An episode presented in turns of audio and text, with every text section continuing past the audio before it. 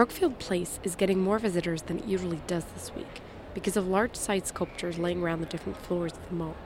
The catch is, they are all made out of food cans, unopened, of course. One is a human sized Winnie the Pooh, made of red and yellow tuna cans, stacked on top of each other to shape the famous children's character.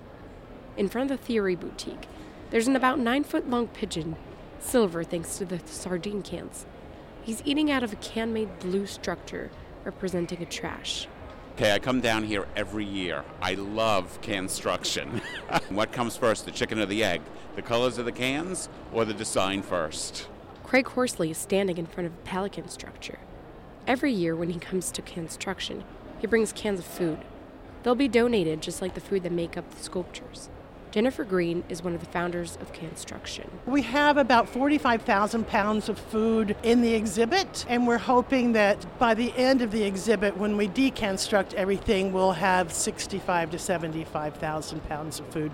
Each sculpture is made by an architectural firm. There's a panel of judges that gives out awards like Best Design, Structural Ingenuity, and even the cans that make up the best meal.